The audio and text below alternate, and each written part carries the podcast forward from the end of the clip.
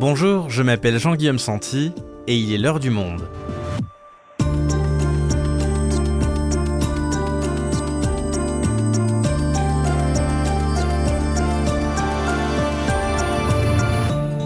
Aujourd'hui, 15 ans après la crise de la dette grecque, comment va cet État qui a frôlé la banqueroute et la sortie de l'Union européenne? Aujourd'hui, la Grèce se porte bien mieux et une agence de notation a même augmenté sa note récemment, sortant le pays du statut obligation pourrie.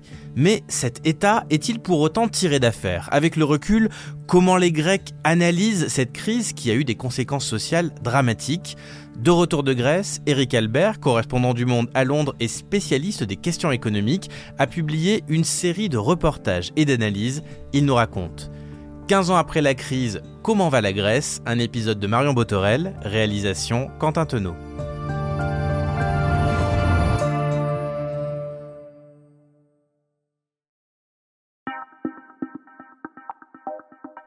Des Grecs de tous âges sont descendus en masse dans les rues d'Athènes ce 10 février 2010 pour protester contre les mesures d'austérité qui leur sont imposées.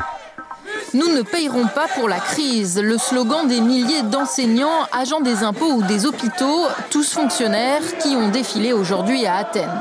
Car le gouvernement a l'intention de les mettre au régime, gel des salaires, baisse des primes et suppression de postes. Au cours des années 2010, la Grèce connaîtra bien d'autres manifestations comme celle-ci, par exemple six ans plus tard, début octobre 2016. Des retraités, certains appuyés sur leur canne, protestent contre une nouvelle baisse de leur pension. À bout, ils tentent de renverser un bus, puis ils lancent des morceaux de barricades et se jettent sur les boucliers des policiers déployés. Les forces de l'ordre finissent par les disperser en tirant des bombes lacrymogènes.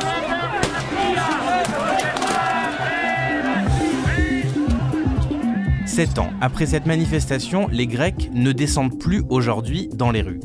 Alors que la population a collectivement frôlé le désastre, selon leur actuel ministre de l'économie, la Grèce se relève pas à pas de cette période charnière de leur histoire.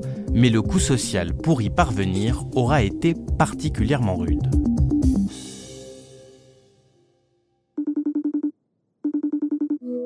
Bonjour Eric. Bonjour Jean-Guillaume. Alors Eric, ces scènes qu'on vient d'entendre, elles remontent à il y a 15 ans. Est-ce que les Grecs que tu as croisés lors de tes reportages t'en ont parlé? Est-ce que cette période reste présente dans les conversations, dans les esprits? Ah oui, bien sûr, hein. c'est tout à fait unanime. Tout le monde m'en a parlé. Ça reste un immense traumatisme collectif, hein. parce que ça a touché tout le monde, toutes les classes sociales. Hein. Par exemple, un retraité qui a perdu 40% de retraite, un patron d'usine qui a fait baisser ses salaires de 20%. Tout le monde aujourd'hui est plus pauvre qu'il y a 15 ans. Cette chute du niveau de vie a été vécue très violemment, comme on vient de l'entendre, et elle reste présente évidemment dans les esprits, mais aussi dans les faits. Les gens se rappellent très clairement d'une période où ils étaient plus prospères qu'aujourd'hui. Alors, pour bien comprendre pourquoi cette crise a autant marqué les Grecs, on va revenir à ses origines. Comment est-ce que cette crise éclate? Alors en octobre 2009, quand le ministre de l'économie de l'époque, hein, Georges Papakonstantinou, révèle que le budget de la Grèce a été sous-évalué par les précédents gouvernements. C'est un mensonge hein, qui remonte en fait huit ans plus tôt, quand la Grèce avait rendu une copie soi-disant parfaite pour entrer dans la zone euro. En fait, ça masquait la réalité des comptes avec des produits financiers pas très clairs. Et donc, en 2009, loin des statistiques officielles qui chiffraient le déficit à 6% du PIB. La vérité, c'est que le déficit était de 15%, 15,2% finalement du PIB, deux fois et demi plus. Et en fait, depuis son entrée dans la zone euro, la Grèce avait emprunté massivement sur les marchés pour soutenir son économie et elle était minée hein, par la fraude fiscale et par l'économie souterraine non déclarée. Ok, donc cette crise démarre par le gouvernement qui reconnaît que le déficit a été largement sous-déclaré. Quand est-ce que cette crise va se répercuter sur les portefeuilles des Grecs? Donc ces révélations sur le déficit en font un pays qui est jugé moins sûr, moins solvable. Les agences de notation dégradent la note de la dette. Les investisseurs redoutent que la Grèce ne puisse plus rembourser. Et donc, ils continuent à prêter à la Grèce, mais à condition de fortement augmenter les taux d'intérêt. Ça coûte donc plus cher à la Grèce et on se retrouve dans un cercle vicieux. Pour réduire l'écart entre les faibles recettes et les dépenses importantes, avec en plus un remboursement de la dette toujours plus élevé, le gouvernement grec est obligé de prévoir de très importantes mesures d'économie Un premier plan de rigueur est déclenché dans les semaines suivantes, hein, très rapidement, et puis très vite, ça ne suffit pas. Le pays n'a plus d'argent, il peut plus payer les fonctionnaires, les retraites, les services publics, et donc il doit demander un plan d'urgence. Il demande au Fonds monétaire international et à l'Union européenne de l'argent, qui accepte. Mais évidemment, le FMI et l'Union européenne disent en échange, on veut des exigences, on veut des mesures supplémentaires de sérieux de la part des Grecs. Donc les Grecs doivent faire des efforts, un deuxième plan d'austérité est passé, puis un troisième, et par exemple, juste sur les retraites, il y a eu au total pas moins de 11 plans d'austérité. Les décisions ont été extrêmement brutales. Hein. C'était des salaires en forte baisse du jour au lendemain, des réductions massives de fonctionnaires, des privatisations généralisées, une diminution des aides sociales et bien sûr la colère, la révolte ont longtemps dominé. Sauf que KKA, la population, a dû s'y résoudre.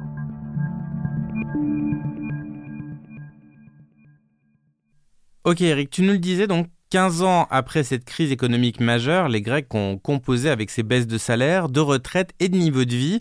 Mais alors, comment est-ce qu'ils l'analysent? Quel regard ils portent sur cette période rétrospectivement? Est-ce qu'ils reconnaissent aujourd'hui qu'il y a eu des erreurs commises au début des années 2000 alors quand on leur pose la question aujourd'hui, hein, la plupart des Grecs reconnaissent effectivement avoir fait n'importe quoi entre 2000 et 2008. Hein.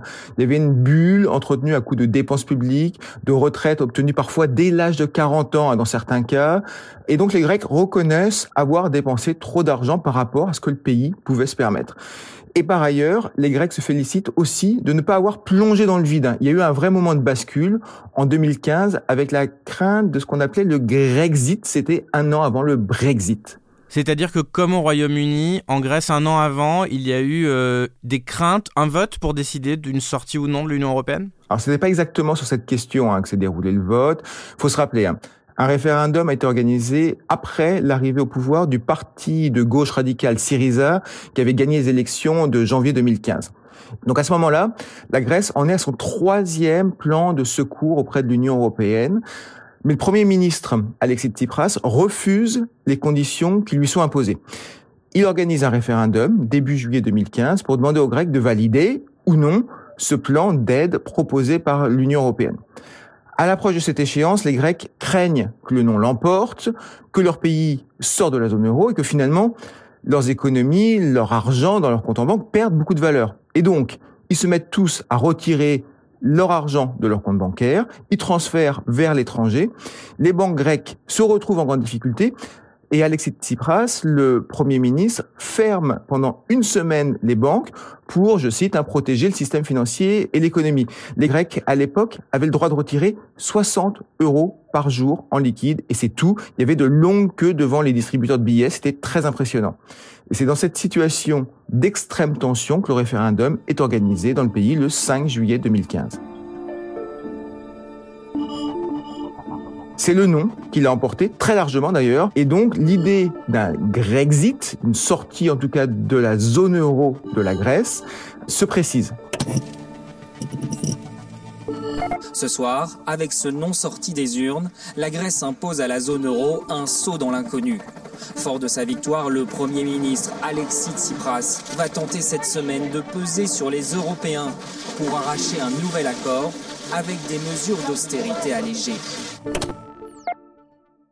Sauf que le Premier ministre fait finalement, à la surprise générale, volte-face contre l'avis de son peuple, donc contre l'avis du référendum qu'il a lui-même organisé, il ne quitte pas la zone euro, il ne quitte pas l'Union européenne, mais il renégocie un nouveau plan avec l'Union européenne d'un montant de 80 milliards, un montant et des conditions qui sont d'ailleurs quasiment similaires à ce qu'il avait refusé juste avant le référendum. Et les Grecs n'en ont pas voulu à leurs responsables politiques de ne pas avoir suivi leurs souhaits exprimés dans les urnes? Alors sur le moment, il y a eu bien sûr énormément de chocs, mais aujourd'hui, avec le recul, la grande majorité, non, ne regrette pas cette décision d'Alexis Tsipras. Ils lui sont même très reconnaissants d'être resté dans l'Union européenne. Selon eux, Tsipras a fait le bon choix et d'ailleurs, 76% des Grecs hein, se disent aujourd'hui favorables à l'euro. Parce que l'extrême cure d'austérité a quand même fini par porter ses fruits. Ça a été, je l'ai dit, extrêmement douloureux, la casse sociale a été très violente, mais tout de même, l'économie s'est réinventée en se tournant notamment vers les exportations. Ok, donc ça c'est l'analyse de la situation selon les Grecs que tu as rencontrés, mais tu as pu aussi t'entretenir avec des responsables politiques et institutionnels sur place. Quelles leçons, eux, ils tirent de cette séquence? Alors j'ai par exemple rencontré le ministre de l'économie actuel. Lui, évidemment, il se félicite que ses concitoyens aient réussi à surmonter cette crise. La croissance doit atteindre à peu près 2% et demi cette année. Hein, c'est nettement mieux que le reste de la zone euro. Et lui, il pense que la Grèce entre dans une période de plusieurs années de vraie amélioration.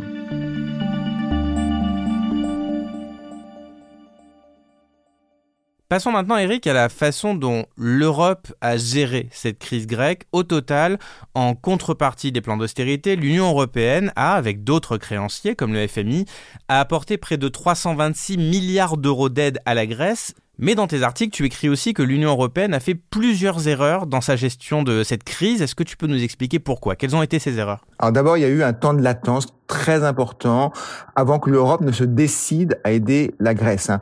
D'abord parce que l'Allemagne d'Angela Merkel et puis la France euh, ne voulaient pas payer pour le sauvetage de la Grèce. Ils voulaient envoyer un message politique clair, à savoir qu'ils ne viendraient pas au secours d'un pays qui a fait n'importe quoi.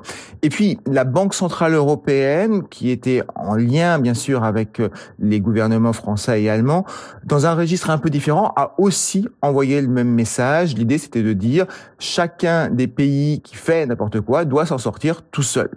De fait, cette attitude n'a fait que laisser le feu se propager. Hein. Les investisseurs se sont dit, si les Européens ne viennent pas en aide à la petite Grèce, est-ce qu'il ne faudrait pas s'inquiéter des tensions financières qui règnent en Irlande, au Portugal, en Espagne, à Chypre, etc., etc. Et c'est exactement ce qui s'est passé. La crise s'est répandue à toute la zone euro. Et est-ce qu'il y a eu d'autres erreurs? Alors, il y a eu une deuxième très grande erreur, hein, c'est que une fois que l'aide a finalement été proposée, l'Europe a imposé une austérité qui a été telle que ça a enfoncé vraiment plus durablement l'économie grecque. Avec un budget qui était finalement réduit à la portion congrue, le déficit grec ne se résorbait pas parce que l'économie s'effondrait, les recettes fiscales aussi, et la Grèce est vraiment rentrée dans une spirale négative continue pendant plus d'une décennie. Et d'ailleurs, finalement, Bruxelles a reconnu hein, que si la crise grecque avait lieu aujourd'hui, sa gestion ne serait pas du tout la même.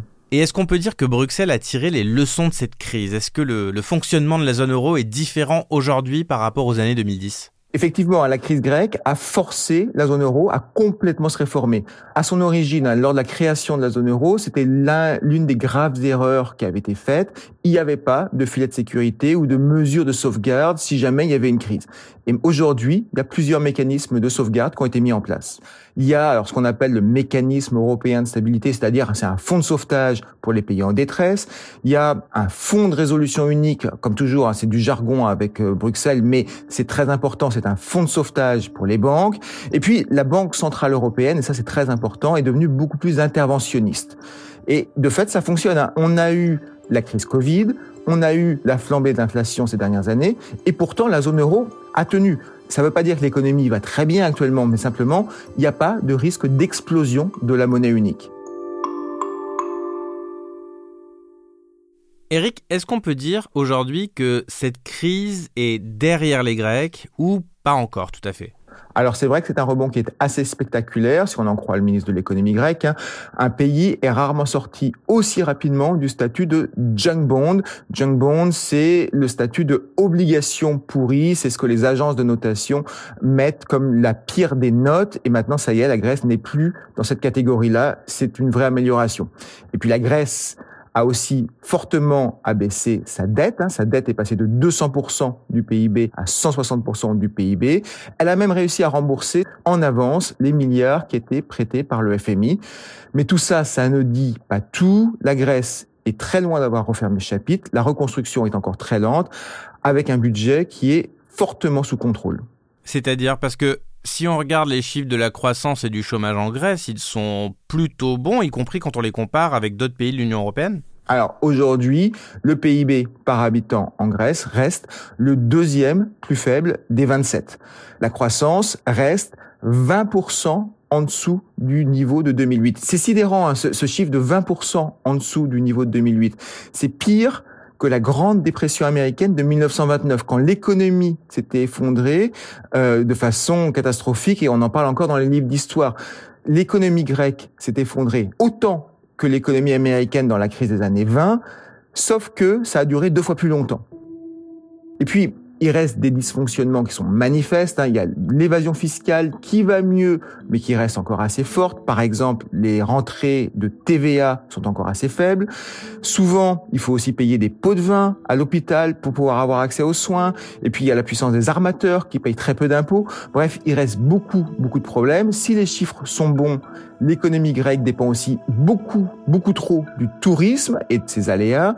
Et puis, tout simplement d'une forme de dumping social imposé. Ce qui s'est passé, hein, c'est que les salaires sont plus bas, donc la Grèce est plus compétitive, mais à quel prix pour la société? Mais alors justement, Eric, du fait de ces bas salaires, le pays semble quand même avoir certains atouts pour attirer des investisseurs et donc pour renouer avec la croissance. Il a des atouts, mais encore une fois, hein, pour le dire simplement, ça va mieux que l'an dernier, mais ça va moins bien qu'il y a 15 ans. Le, problème de la Grèce, hein, c'est qu'aujourd'hui, elle paye toutes ces années d'austérité. Hein. Il n'y a pas eu d'investissement dans les services publics pendant 15 ans, et c'est extrêmement perceptible partout. À chaque accident de train, à chaque inondation, ou même dans les hôpitaux. Hein, je me suis rendu dans un hôpital pendant mon reportage. On le voit à tous les niveaux. Le personnel manque, la situation est très tendue. J'avais parlé à quelqu'un dans l'hôpital qui avait dû transporter lui-même les analyses d'urine de son père, qui avait eu une crise cardiaque, parce que personne n'était disponible à l'hôpital pour le faire.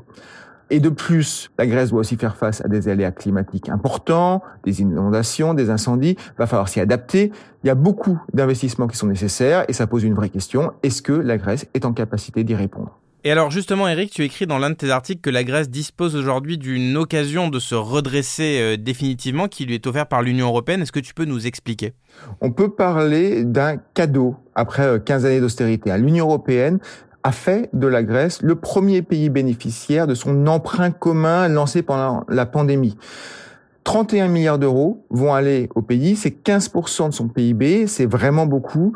Et c'est une occasion historique hein, pour la Grèce de se redresser sur le long terme en investissant notamment dans la transition verte, dans la numérisation de l'économie, pour peut-être enfin devenir le bon élève de la zone euro.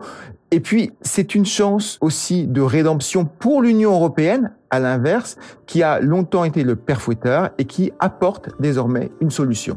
Merci Eric. Merci Jean-Guillaume.